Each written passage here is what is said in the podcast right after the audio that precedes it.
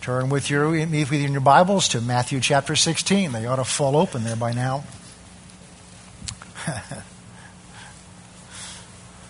the other day, John Naylor came to me and handed me a little button that he'd gotten at some at Soulfest or something like that, and it says, "Who is Jesus?"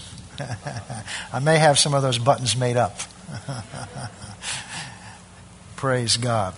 Who is Jesus? That's what we're studying. Matthew 16, verse 13. When Jesus came into the region of Caesarea Philippi, he asked his disciples, saying, Who do men say that I, the Son of Man, am? They said to him, Some say you're John the Baptist, some Elijah, others Jeremiah, or one of the prophets. And then, then he asked the question, But who do you say that I am? Simon Peter answered and said, You are the Christ, the Son of the living God. And Jesus answered and said to him, Blessed are you, Simon Barjona, for flesh and blood has not revealed this to you, but my Father who is in heaven. We'll stop there this morning. That is the question that we're studying. That is the question of the ages. Who is Jesus? And we all know that if we gave you a quiz this morning, you would pass it with flying colors. But the question is, who is he really to you? Not as he, who is he in your head, but who is he to you? What knowledge of him do you have? My wife and I this year are married 44 years. I know her better. She is the answer to that question is much deeper, more meaningful now than it was 45 years when I met her, met ago. 45 years ago, she was a pretty girl with a beautiful smile. That just, you know, there was something special about her. Now I know what's special about her, and I'm still discovering more every day. So, who she is to me today is very different, but that's because I have a relationship with her. I've walked with her, and I've lived with her, and gone through things together for 44 years. You have four children together, and you have grandchildren, you, and, and just life, career changes, and God working in your life. You begin to learn about each other, and the more you learn about each other, the more you love each other, and the deeper the relationship comes. The Bible teaches us that more than anything else, that was God wants with you. The purpose of why He created you was to have a relationship with you. God doesn't need anything. I mean, what's He need? He created everything with the words of His mouth. But the one thing that love has to have, and that's what he is, is love, it has to have an object to love. Because love cannot hold itself in. It has to express itself. It has to give itself away. And God chose to give that love to you and to me. And we are in the process, once we come to Him, of learning about that love. And so that's what we're studying who Jesus is. And we see that in the scriptures that God already gives the answers because Jesus said to Peter, You didn't figure that out, but my Father in heaven revealed that to you. So this is the answer that God gives to the question of who Jesus is. And there's two parts to that. Thou art the Christ, the Son, and the second part, the Son of the living God. And we're looking at that second part. What does it mean that God gave his only begotten Son?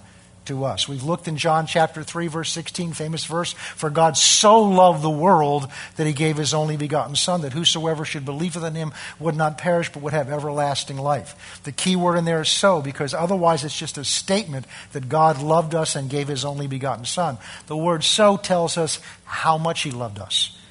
That changes the whole meaning of that verse into a measure of the love that God has for us.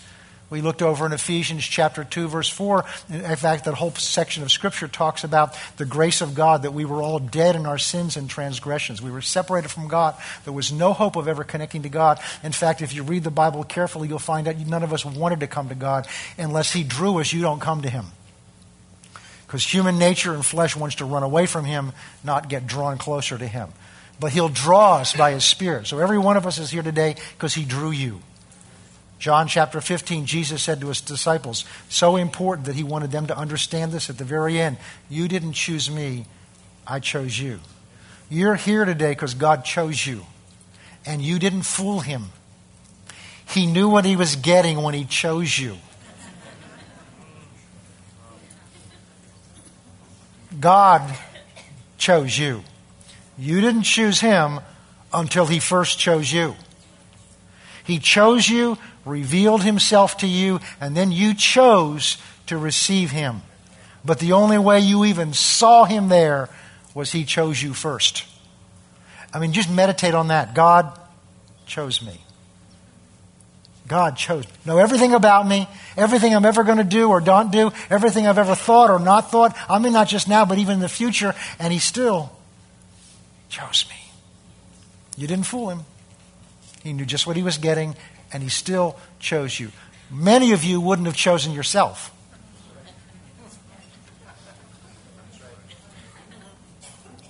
If we get really honest with ourselves, most of us wouldn't have chosen ourselves.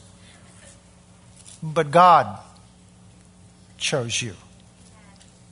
And the reason He chose you, verse 4 of Ephesians 2 says, in order to satisfy, I love the Amplified, the great and wonderful and intense love with which God loved you. He saved you to satisfy His desire for you. And because, in order to have you, it took the, the life of his only begotten Son, the Bible says it pleased him to sacrifice his Son's life. Why? Because he knew that by doing so, he would have you. And that's what this is all about. All, everything else in the Bible, everything else we do or don't do, everything else, all is centered around that heart desire of God. He just wants you. He doesn't want your stuff, He wants you. If He has you, everything else follows. And, and so we've looked at the fact that God gave his son means that God gave his very best.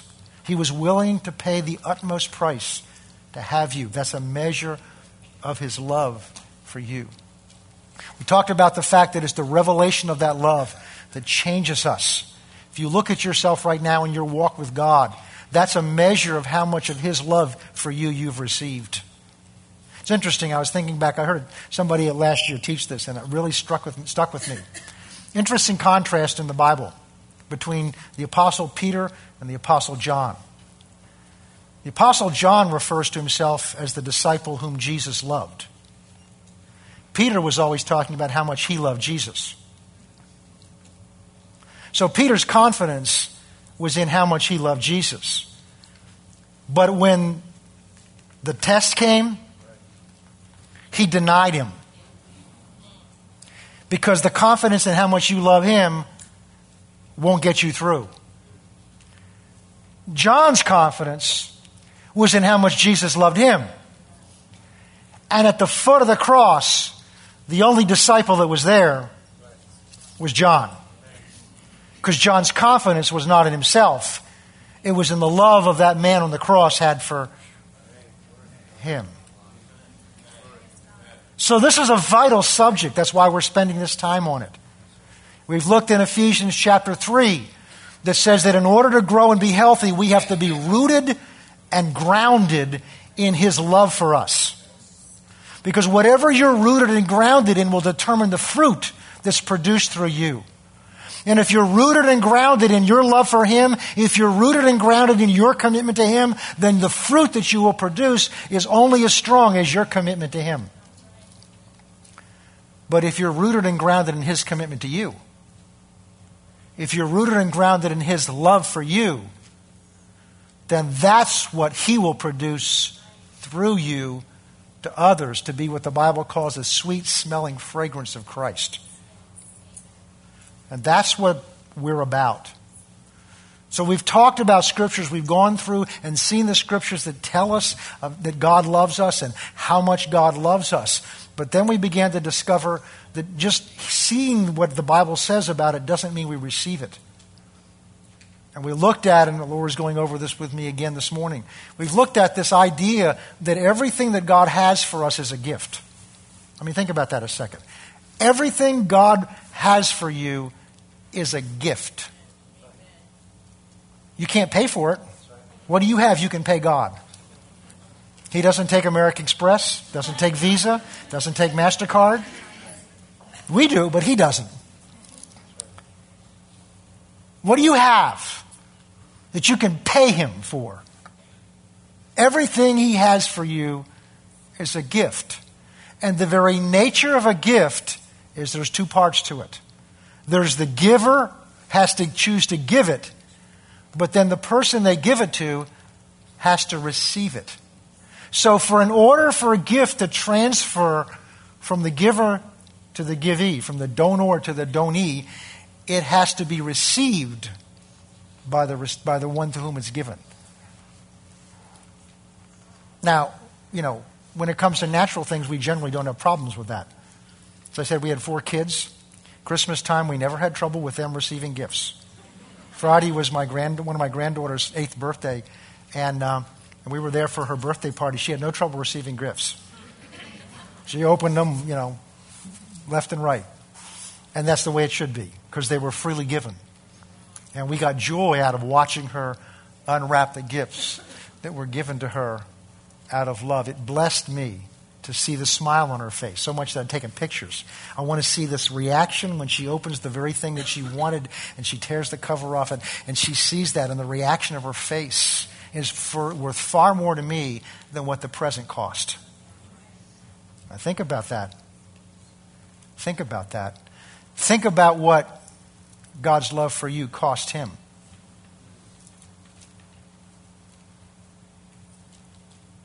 And all he's looking for is the response that you have when you receive the gift.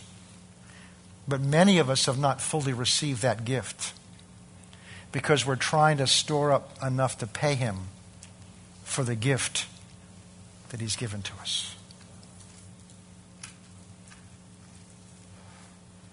Well, God, I'm, I'm not worthy enough. I haven't been faithful enough. I haven't said the right things. I haven't done the right things. And so, therefore, God, I can't fully receive this gift yet because I'm not worthy of that gift. The very nature of a gift is you're not worthy of it. It has nothing to do with how worthy you are. Worthy means you've earned something or you've not earned it yet. A gift has nothing to do with you, it has to do with the desire in the heart of the giver of the gift.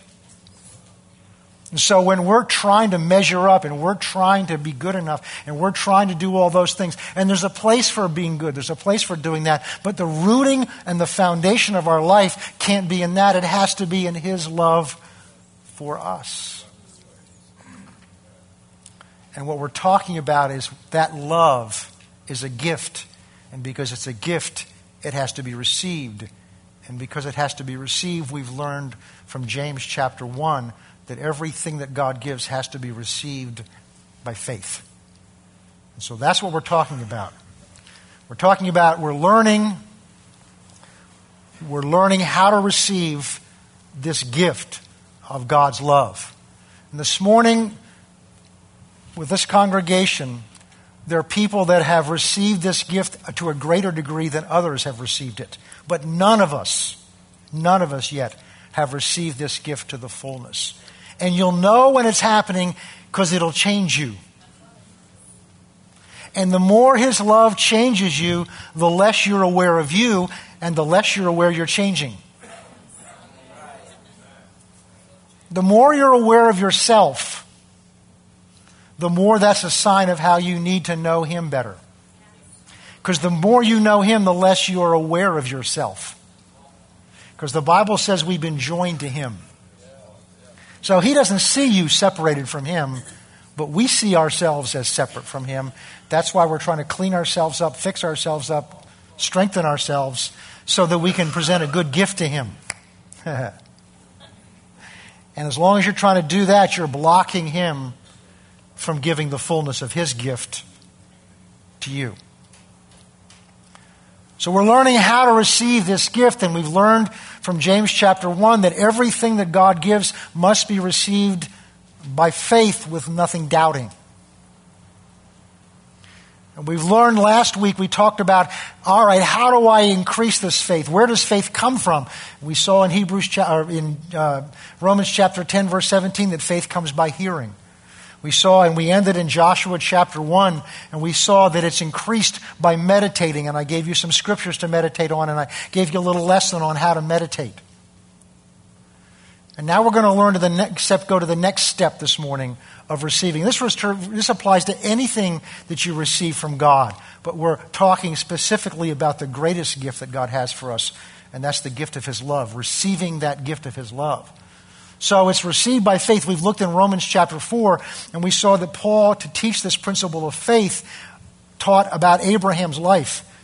How Abraham, God made a promise to Abraham that he would be the father of many nations when he was incapable, he and his wife were incapable of having children for two reasons. First of all, they were too old. Secondly, she was barren.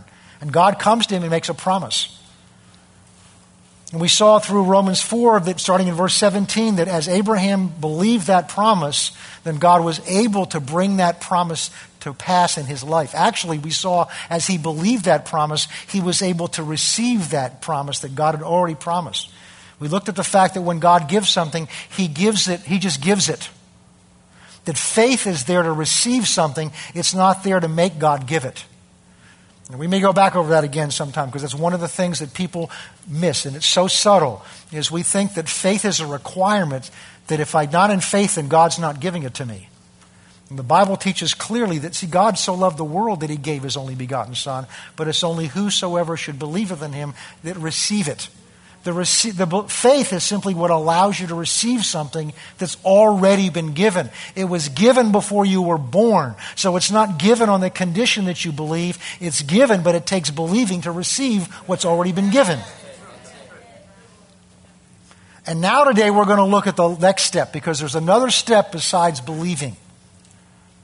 There's another step that's beside believing. In order to understand that, turn with me to James chapter 2.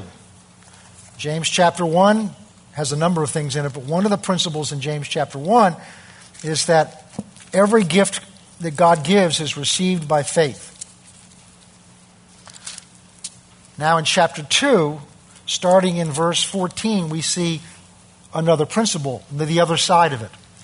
Verse 14, but what does it profit, my brethren, if someone says he has faith but does not have works? Can faith save him. What he's going to begin to teach here is that faith alone doesn't work. Now, Martin Luther, who was the great theologian who, to whom God was revealed again, it was revealed earlier, but God revealed the, the, the doctrine, the principle that we are saved by faith, not by our works. He believed this book shouldn't be in the Bible because he thought it was teaching we're saved by works. And that's not what James is teaching here. But he is teaching something about what we do. And this is very often the place where people miss it in faith. And what we're learning today, and really over the last few weeks, applies to receiving anything from God. In fact, James says that. Let, you know, if we in order to receive anything from God, it must be received by faith. So whatever God's promised you, and whatever's in that book He's promised you, that you receive by faith. Remember the basics we looked at? First of all, you have to have a promise of God. Because faith is simply taking God at His word, so you need to know what the word is. It's taking a promise of God, then it's not, it's, it's, it's believing that promise, that's an act of your will. It's not an emotion, it's an act of your will. And then not paying any attention to anything that tells you another message.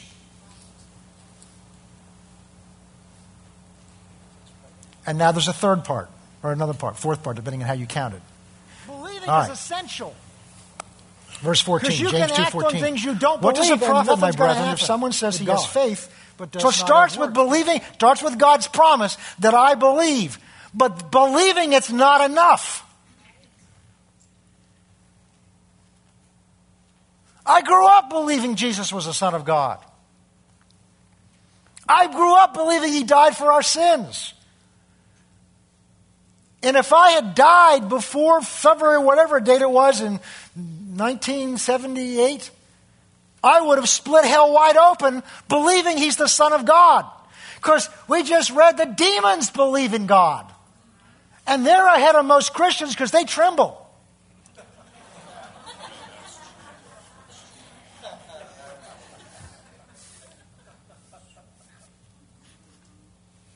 Most Christians believe in God, but they don't tremble at Him. they don't tremble at His Word, the way Isaiah talks about 61. They can see Him and they fear Him and they tremble at His awesomeness. But the Bible says hell's reserved for them.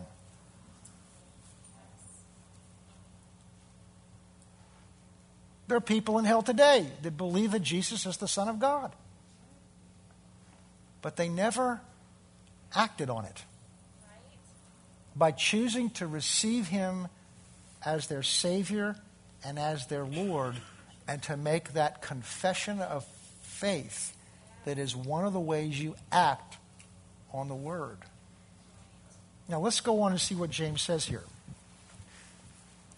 This is the place where most Christians stumble when it comes to operating in faith. I think the other place is we don't understand what faith is. We think faith is an emotion. And so I don't feel faith today, so I guess I'm not in faith.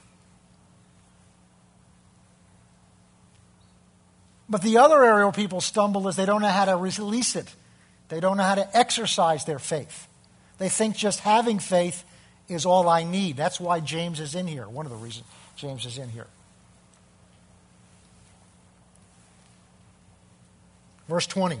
But do you not know, O foolish man, that faith without works is dead or ineffective or doesn't produce results? Now, he's not saying, he's not contradicting Paul's writings because two thirds of, two and a half books of the New Testament are based on the principle of the revelation that God gave to Paul that our salvation is based not on our works, not on how good you make yourself to be, but that our salvation is based on receiving Jesus Christ, the gift that God's given him of to us by faith. But James's point here is that if you have faith in Christ and have received Him by faith, there's going to be some corresponding action that will release that salvation in your life.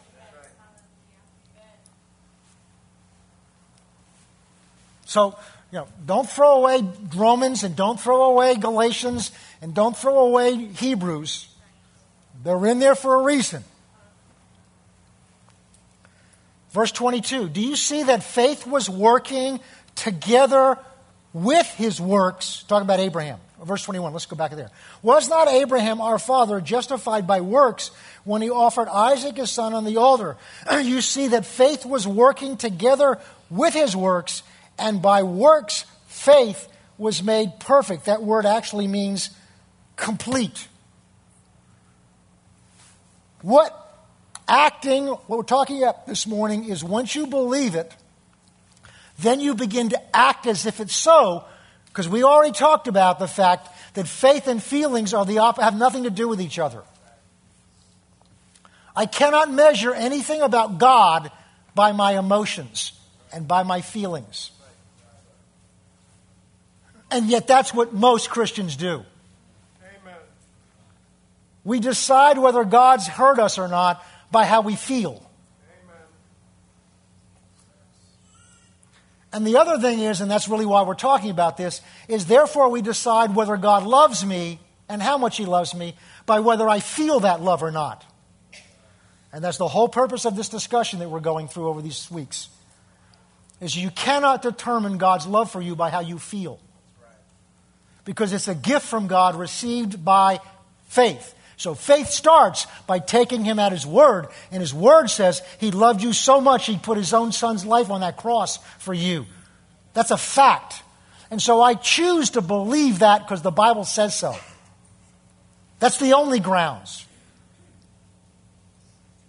Because I believe that now, we're learning, I now have to begin to act as if that's true. And as I act as if that's true, it releases the power of that, what I believe, to become real in my life.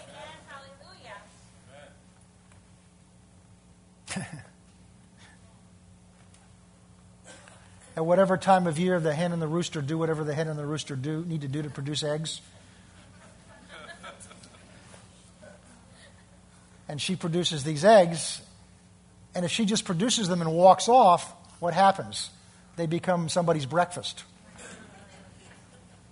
But if she sits on them and allows them to incubate, those eggs that have been fertilized will hatch.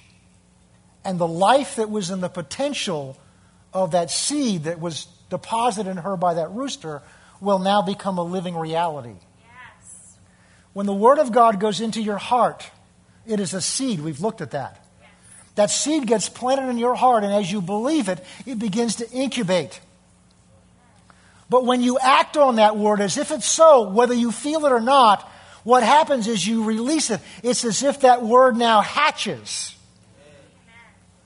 and becomes a reality in your life. And what most Christians are doing is they're waiting to see the reality before they act as if it's so. And we saw in Romans chapter 4 in those verses, says it said about Abraham, it says that he believed in order that he might become what was promised.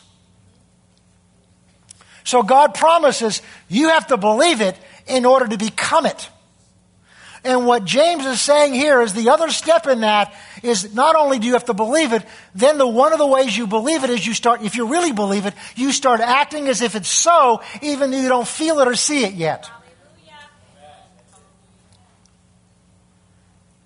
Now let's go to Genesis 22 because I want to look at the story that James is referring to here.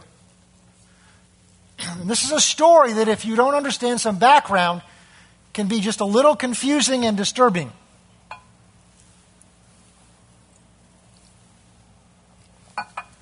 Genesis 22.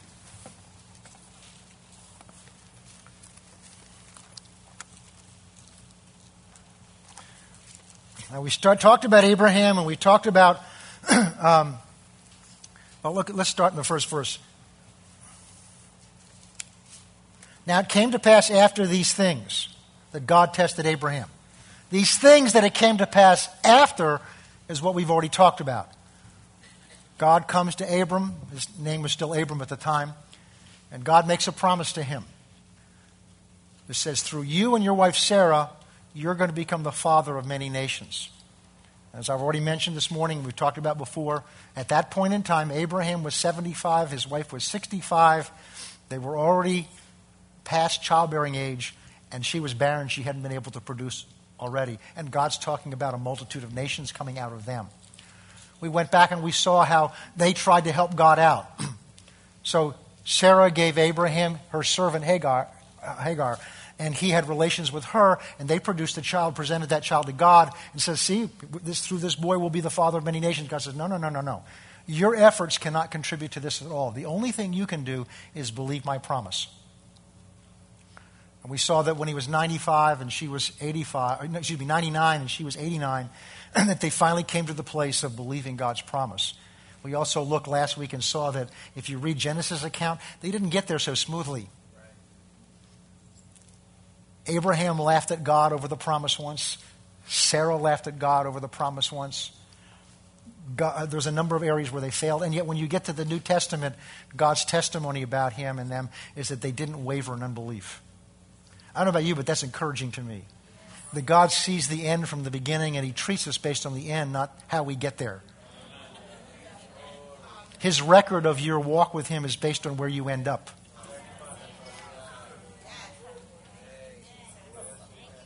That'll preach, but not today.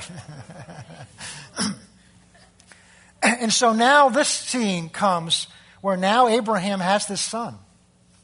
God, the result of his trusting God. God's pleased, Abraham's pleased, and the, the, the, the, in the Hebrew, I don't read Hebrew, but I understand the Hebrew, the, the implication is he's a young man now. He's probably in his 20s. That's what's going on before. So everything's great. He's trusted God, he's believed God. Here's the son, the son of the promise. And it said, God tested Abraham and said to him, Abraham, and he said, Here I am. He said, Take your son, your only son Isaac, whom you love, and go to the land of Moriah and offer him there as a burnt offering on one of the mountains I shall tell you. I can't imagine what that must have sounded like to Abram. What must have gone inside of his mind. Now, what's interesting is the reason we don't know what went on inside of his mind is he didn't open his mouth. I'll say that again. The reason we don't know what went on inside of his mind is he didn't open his mouth. I'll say that again. The reason we don't know what went on inside of his mind is because he didn't open his mouth. I can't imagine what's going on inside, what came out of his mouth was only what was pleasing to God. What came out of his mouth, we're going to see later, were only words of faith. And by the way, what Abraham knows what he's talking about here. He's talking about taking his son, laying him on a wooden altar, taking a knife, driving that knife through his heart to, to cause the blood to flow, and then burning the altar up. That's what God's telling him to do. Now, the reason I can imagine what must have gone in his mind is Abraham, it's not as if God said to him once, I'm going to give you a son by trusting me. And he's going to be the, you're going to be the father of many nations through him. But God forced him to believe it because when God, Abraham tried by his own efforts, God says, No, no, no, no, we're not doing it that way. It's only this boy is coming by faith in my promise through, through your, your loins and Sarah's body. That's how I'm going to do it. And now they've done it, and the son's there. And now God tells him to do something that looks totally inconsistent with what God had said. You know what most of us would have done? We'd have rebuked him as the devil. Get behind me, Satan. I, that was the voice of the devil. I know that was the voice of the devil because it doesn't make sense to me. It doesn't fit in with the plan of God that he told me. And of course, Abraham didn't want to do it either. But notice what Abraham does.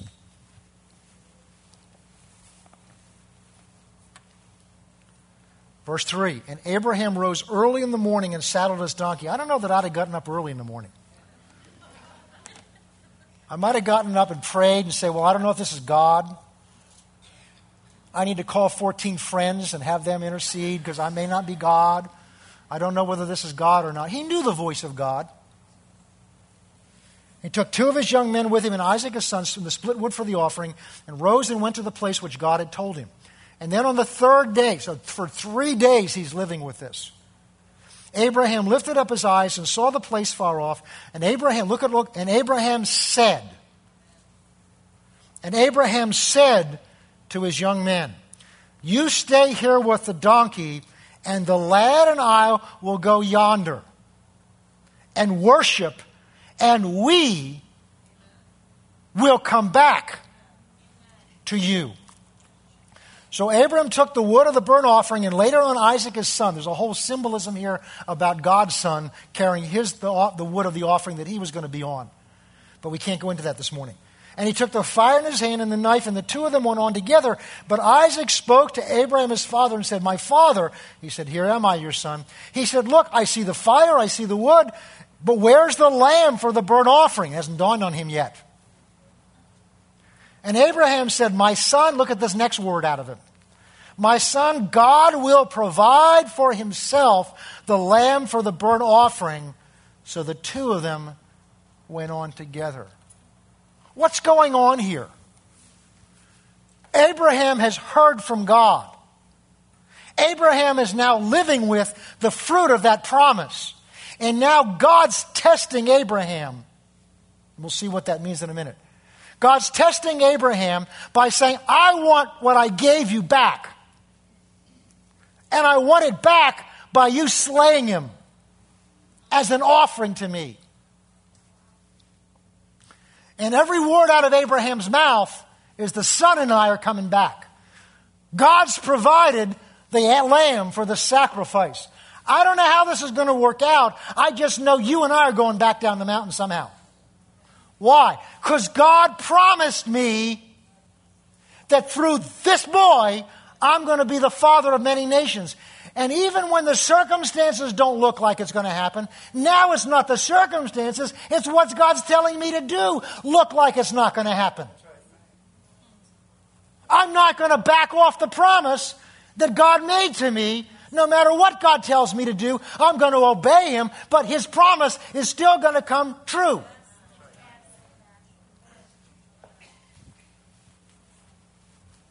I don't know about what it's doing for you, but this is helping me.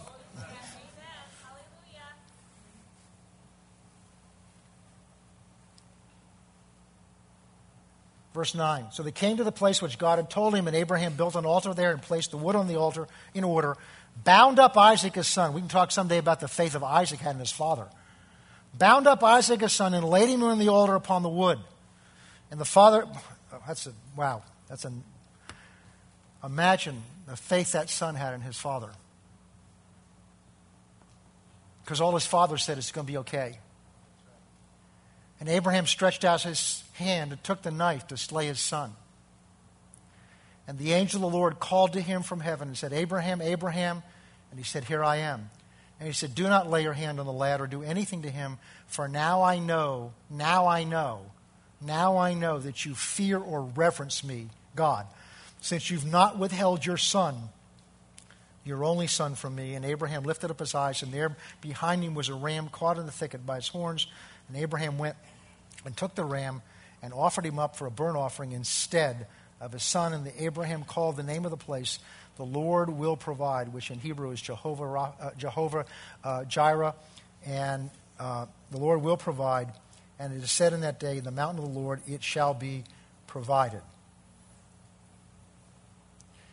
Verse 15 The angel of the Lord said to Abraham a second time out of heaven, said, By myself I have sworn, says the Lord, because you have done this thing and not withheld your son, your only son, blessing I will bless you, and multiplying I will multiply your descendants as the stars of the heaven and the sand which is on the seashore, and your descendants shall possess the gates of the enemies, and in your seed, in your seed, that's singular, all the nations of the earth shall be blessed because you have obeyed my voice. We don't have time to go back there, but if you go back and look at Genesis 12 and Genesis 15, you'll see God made those same promises to him back then.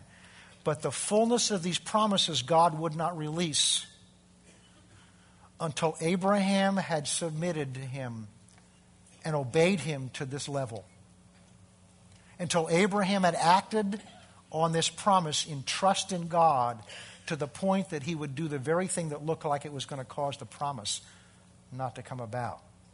Now, turn with me to Hebrews chapter 11, and we'll see the understanding of this.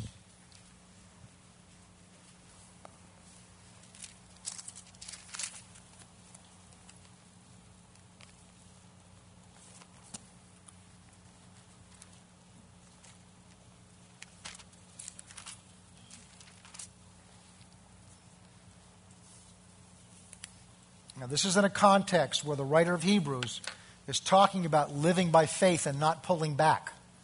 Because the people to whom this was written were being tempted to go back into the old ways of the law and try to mix Judaism and Christianity together. There's, by the way, there's a move out there to do that now. There's even a move to blend Christianity with, with Muslims. There's churches combining the two together. I don't want to go there this morning. And so the writer of Hebrews, under the inspiration of the Holy Spirit, is writing to correct that. And he ends up by saying what I've encouraged you earlier. Don't throw away your confidence. Verse 35 of chapter 10 says it has a great, King James says, recompense of reward. Goes on to say, don't throw it away your confidence because God does not take pleasure if we pull back. And then it says, chapter 11 begins to tell us how we are to walk, and that's by faith. So, verse 1 says, Faith is the substance of things hoped for, the evidence of things not seen.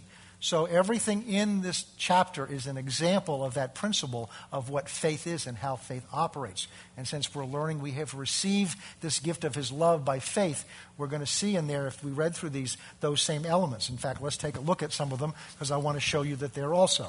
Let's go in Hebrews 11 to, um, let's look at verse 7. By faith, Noah, being divinely warned about things not seen, moved with godly fear, prepared an ark. So Noah warned about things not seen. God spoke to him, in other words. The warned about things not seen was God's word. God spoke to him and said, Build an ark.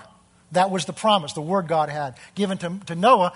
Noah, because he believed it, that's moved with godly fear, prepared the ark. He acted on what he believed. He went ahead and built the ark because that's what the Word of God said. And by that, he saved his whole household, by which he condemned the world and became heir of the righteousness which is according to faith. See, when you, when you, when you receive what God promised you by faith and you act on it, there is a blessing that comes with it, which is the release of the fullness of that promise into your life. But it can only come by, first of all, believing the promise and then acting as if the promise is so. Because when you act as if the promise is so, you hatch your faith. And now the blessing can begin, of, the, of whatever that promise is, can begin to flow through you. So here the promise to Noah was that he, the world would be saved by him. God made a statement to him and commanded Noah to build an ark, gave him all the specifications, said he was going to bring a great flood. No, it had never rained before, if you study the Bible. And now God's saying it's going to rain and flood the earth. He's got a choice to make. Either I believe that promise or I don't. But if he believed the promise and waited till he saw the first raindrops, they all would have died. But he believed the promise, and contrary to everything his senses told him, including his neighbors probably, including his wife, he went ahead and did, acted as if what God told him was the truth.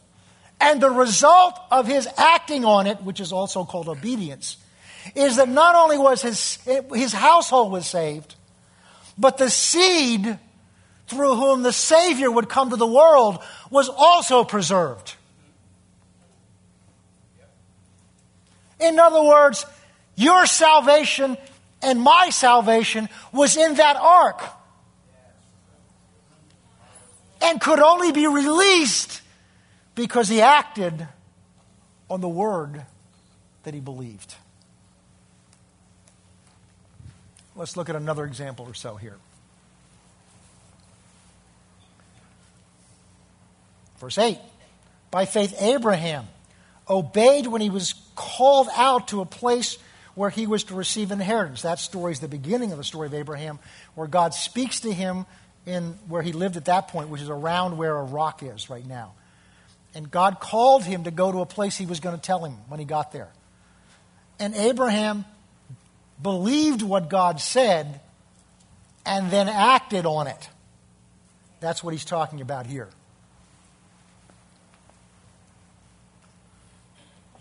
Not knowing where he was going, by faith he dwelled in the land of promise, as in a foreign country, dwelling in tents with Isaac and Jacob, the heirs of him of the same promise. For he waited for the city uh, which has foundations, whose builder and maker is God. By faith, Sarah, verse 11, also received strength to conceive seed, and she bore a child when she was past the age, because she judged him faithful who had promised. Now, it doesn't tell us here how she acted on his belief, but I think we can all figure it out. Some of you will get that when you go home. Therefrom, therefore, from one man, and him as good as dead, were born as many of the stars of the sky in the multitude, innumerable as, the sand which is by the seashore. Okay, now let's go down to verse 17. By faith, Abraham, when he was tested, that's what we just read, offered up Isaac. And he who received the promises offered up his only begotten son, of whom it was said, In Isaac your seed shall be called. Now, why did he do that? Concluding that God was able to raise him up even from the dead, from which he also received him back in a figurative sense. In other words, Abraham's thinking was this All I know is God's promised me that through this boy, I'm going to be the father of many nations. Now he's telling me to sacrifice his life to me. I don't know how that's going to work out, but that's not my business. How it works out, my business is to trust the promise that God made no matter what I see, no matter what I feel, and even no matter what God tells me that looks to the contrary. What God was testing Abraham was his faith in that original promise. God was testing. Do you trust me now that you've received that promise? Do you trust me more than the boy that I gave you as a result of that promise? Why? Because God's vision was bigger than that boy in Abraham's life. God's vision was that through him the whole world would be blessed. But Abraham had to trust God's promise and hold steady on that promise, even when it looked like God was taking the means away of that promise coming about. I've been through this in my life in various ways. One was at a point when God essentially took the call away from me. See, God, if you have a, if you have a call, if you have, a, we all have a call. If you have a talent or ability, there may well come a point where God asks you to put that down, sacrifice it, give it back to Him, so that He'll know that you know that that's His, not yours. That He'll know that you know that He owns that gift and you don't. And it's been given to you for the benefit of His using it to bless other people. And we consider say, I know that, but until you got to take that gift and play it down on the altar and take that knife and you're willing to kill that gift, only at that point do you know in your heart whether you're trusting God or not.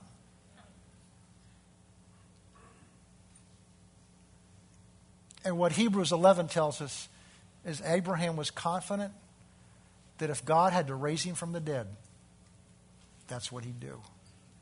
Because all Abraham knew is God had made clear to him through this boy, you're going to be the father of many nations. And the vision hadn't come about yet. Abraham had to act on it. Now, how do we bring that over into what we're talking about? How do we bring it over into receiving the love of God and receiving His love for us? How do we bring that over? Well, it starts, as we've talked about before, by taking the promises of God's love for you and simply believing them. But we're now we're learning today that believing them is not enough. In order for that to go off in you, you've now got to begin to act as if that love for you really is true. Hebrews chapter 10. And there are many things we could look at to do this.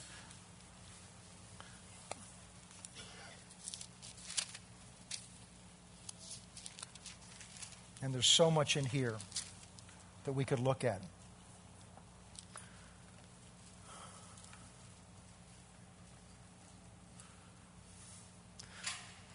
The Word of God says, let's start in verse 1. For the law, having a shadow of the good things to come and not the very image of the things, can never, with those same sacrifices which they offered continually year by year, make those who approach, that's approach the altar of God, perfect or complete. For then they would have not ceased to be offered, for the worshippers, having once been purified, would no longer have a consciousness of sin. So, under the Old Testament system, it was designed in such a way that people constantly had this awareness of their sin because every time they would bring an animal to be sacrificed, it covered their sins of the past. But there was always the smell of animals being sacrificed, so there was a constant reminder that there was sin in their lives, and they had to bring in another lamb the next time to sacrifice for the sins that they committed since the last sacrifice that they just made. So it was a constant process of sacrifice, the smell of the sacrifice, because it was intended by God to get in their senses that this was not enough. This didn't take care of sin. This didn't remove the sin, it simply covered it over temporarily. That's the Old Testament system. Then he goes on to say, but that sacrifices is not what God cares about. What he cares about is a son would come and be willing to do his will. Verse down through verse 8, that's what he says. Verse 10 then says, By that will, the will to sacrifice his own son, we have now been sanctified. That means separated through the offering of the body of Jesus Christ once for all. So the contrast is under the Old Testament system, these sacrifices were being made 24 hours a day, seven days a week, 52 weeks a year, except when the camp was being moved. Constant smell of burning flesh, constant looking for animals to bring in sacrifice. Why? Because it didn't get rid of sin, it simply covered it over so that God could dwell in the middle of their camp. But this goes on to say that under the new covenant, God didn't want a sacrifice, He sent His Son. And what the blood of bulls and all the blood of bulls and goats could do was wash over the sin and allow God to tolerate us. But the blood of His Son, because of His infinite value, the blood of his son was infinitely more powerful. It did not cover over it, it washed it away and obliterated it. So that under the new covenant, we're not to walk around conscious all the time of our failures and of our sins and of our falling short. That's under the old covenant because they had to continually offer up sacrifices. And many of us are still offering up sacrifices to God for our failures. I'm sorry, God. I'm sorry. Yes, repent. And he says he's faithful and just to forgive you and cleanse you from all unrighteousness. That is a promise that you receive by faith, not by how you feel. And then you act as if that's so. You go on forgiven.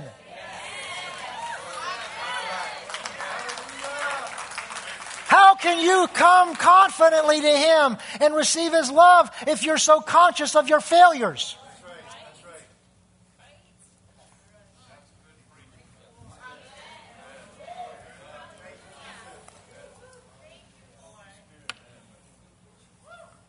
This man, verse 12, after he offered one sacrifice for sins, that's Jesus, forever, sat down at the right hand of God. The priests under the Old Testament, there were no chairs to sit in.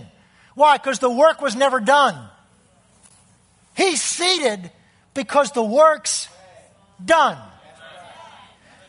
Verse 13, from that time on, waiting till his enemies be made his footstool. For by one offering, he has perfected forever those who are being sanctified. But the Holy Spirit also witnesses to us after such things as were said before. This is the covenant that I will make with them. Go, just go down to um, verse 19. Therefore, brethren, as a result of all this promise, this is how we act on it. This is how you act on that promise. Therefore, brethren, having boldness to enter the holiest, that represents the presence of God, by the blood of Jesus, by a new and living way which he consecrated for us through the veil that is his flesh, and having a high priest, that's him, over the house of God. This is it. Let us draw near with a truer, sincere heart in full assurance of faith, not feelings. Not because you feel assured but it's the assurance that comes by faith in what He's done. By full assurance of faith, having our hearts sprinkled from an evil consciousness. That means a consciousness of your own evil, a consciousness of your own failure, a consciousness of your own sin. His blood has cleansed us of that consciousness if we will believe what He's done. Does that mean you can't sin? Of course not. But it will cause you not to want to. We're talking about receiving the fullness of His love for us by faith. And you cannot receive the fullness of this if all you're conscious of is how you're failing. Because I'm not worthy to receive it. That's right. Let's just pull the covers off. None of us are. Romans 3 says that's what qualifies us to receive it by faith, by grace as a gift. But we won't enjoy that gift unless we receive it by faith. So we receive it because God said that's how He sees you. God says He loves you that much. Stop arguing with Him. But how could He love? Don't argue with Him. He said He does. Now, the way you begin to enjoy it is you start acting as if that were actually true. And the one of the ways to act as if it's true is when you get up to pray tomorrow morning, you come with boldness. We don't turn there, but if you went to Hebrews 4, it says, Come boldly, come boldly. God's telling you, come boldly to the throne of grace. In the Old Testament, it was a throne of judgment. To the throne of grace to receive mercy and help in time of need. Because the verses before says you have a high priest who can be been touched with the feelings of your weaknesses because he was tempted in all ways you were, yet he didn't give in. But he knows what it's like to deal with the temptations that you deal with. That's why he became a high, that's how he became your high priest, because he can represent you before God, because he understands what you're struggling with. But the one that represents you never failed, so he can represent God to you.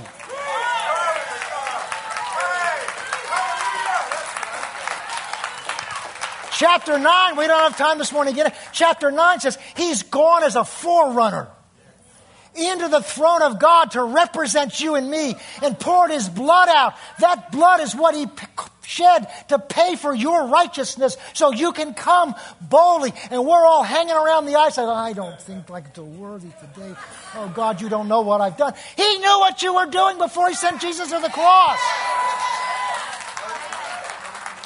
But, Pastor, I'm afraid if I do this, then I'm going to take all this for rooted and grounded in love. We're talking about receiving the gift of how much He loves you.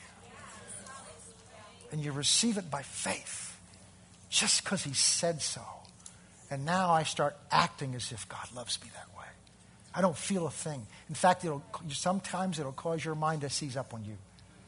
One of the scriptures I gave you in that handout is in John 17. This has this one of the most amazing statements in the Bible. And it's, but it's Jesus' prayer to his Father. So we know it was answered. He says, Father, that they may be one. That's going to take a miracle, isn't it?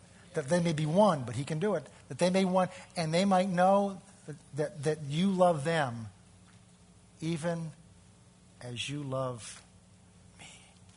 The Bible says that God loves you as much, if not more, than he loves Jesus. That's what it says. I don't feel like that. When I first read that scripture, my brain seized up.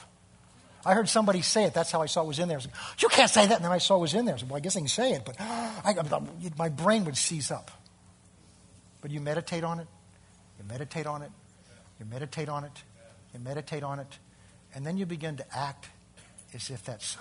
How do I act as if? Do I go around, you know, brag? No, but you come boldly to Him. You come boldly to Him. When you've had a good day, you come boldly to Him. When you've had a rotten day and you fell flat on your face, you come boldly to Him. You come boldly to Him. You come boldly to Him. What did Jesus call His disciples to do in the beginning? He didn't call them to straighten their lives up. He says, Come, follow me. That's His call to you. Come, follow me. In the process, He'll straighten you out. But it comes by following Him. Not hanging back, straighten yourself out, and then follow Him. Just come follow Him. So before you go to bed tonight, when you get up in the morning, you're not going to feel like it. But just say, Father, I come to you with confidence and boldness of a full son. I come to your presence this morning the same way Jesus feels coming to you this morning. Not because I feel like it, because I don't, because your word says so, and I'm acting on your word. And you watch what God will begin to do. Because only as they acted on the word could the fullness of the promise be released in their lives. Let's pray. Father, we just stand in awe of you this morning. Thank you for your word. Thank you for your spirit. Father, we just pray right now that this word that we've heard as a seed will begin to continue to grow and be watered. And Lord, we just commit right now to be doers of the word and not hearers only. Forgive us for how we've hung back and, Lord, because we've not been confident that we could come to you when your word says to. We've not taken you at your word and taken you at your promise. But Lord, we want to change that. We see your word this morning, and we want to respond to you this morning, Father. Thank you for the grace. Thank you that you've been so patient with us. Now open our eyes of our heart in our hearts that you may pour out, that we may receive the fullness of this love that you have had for us, Father. We thank you for that in Jesus' name. Amen.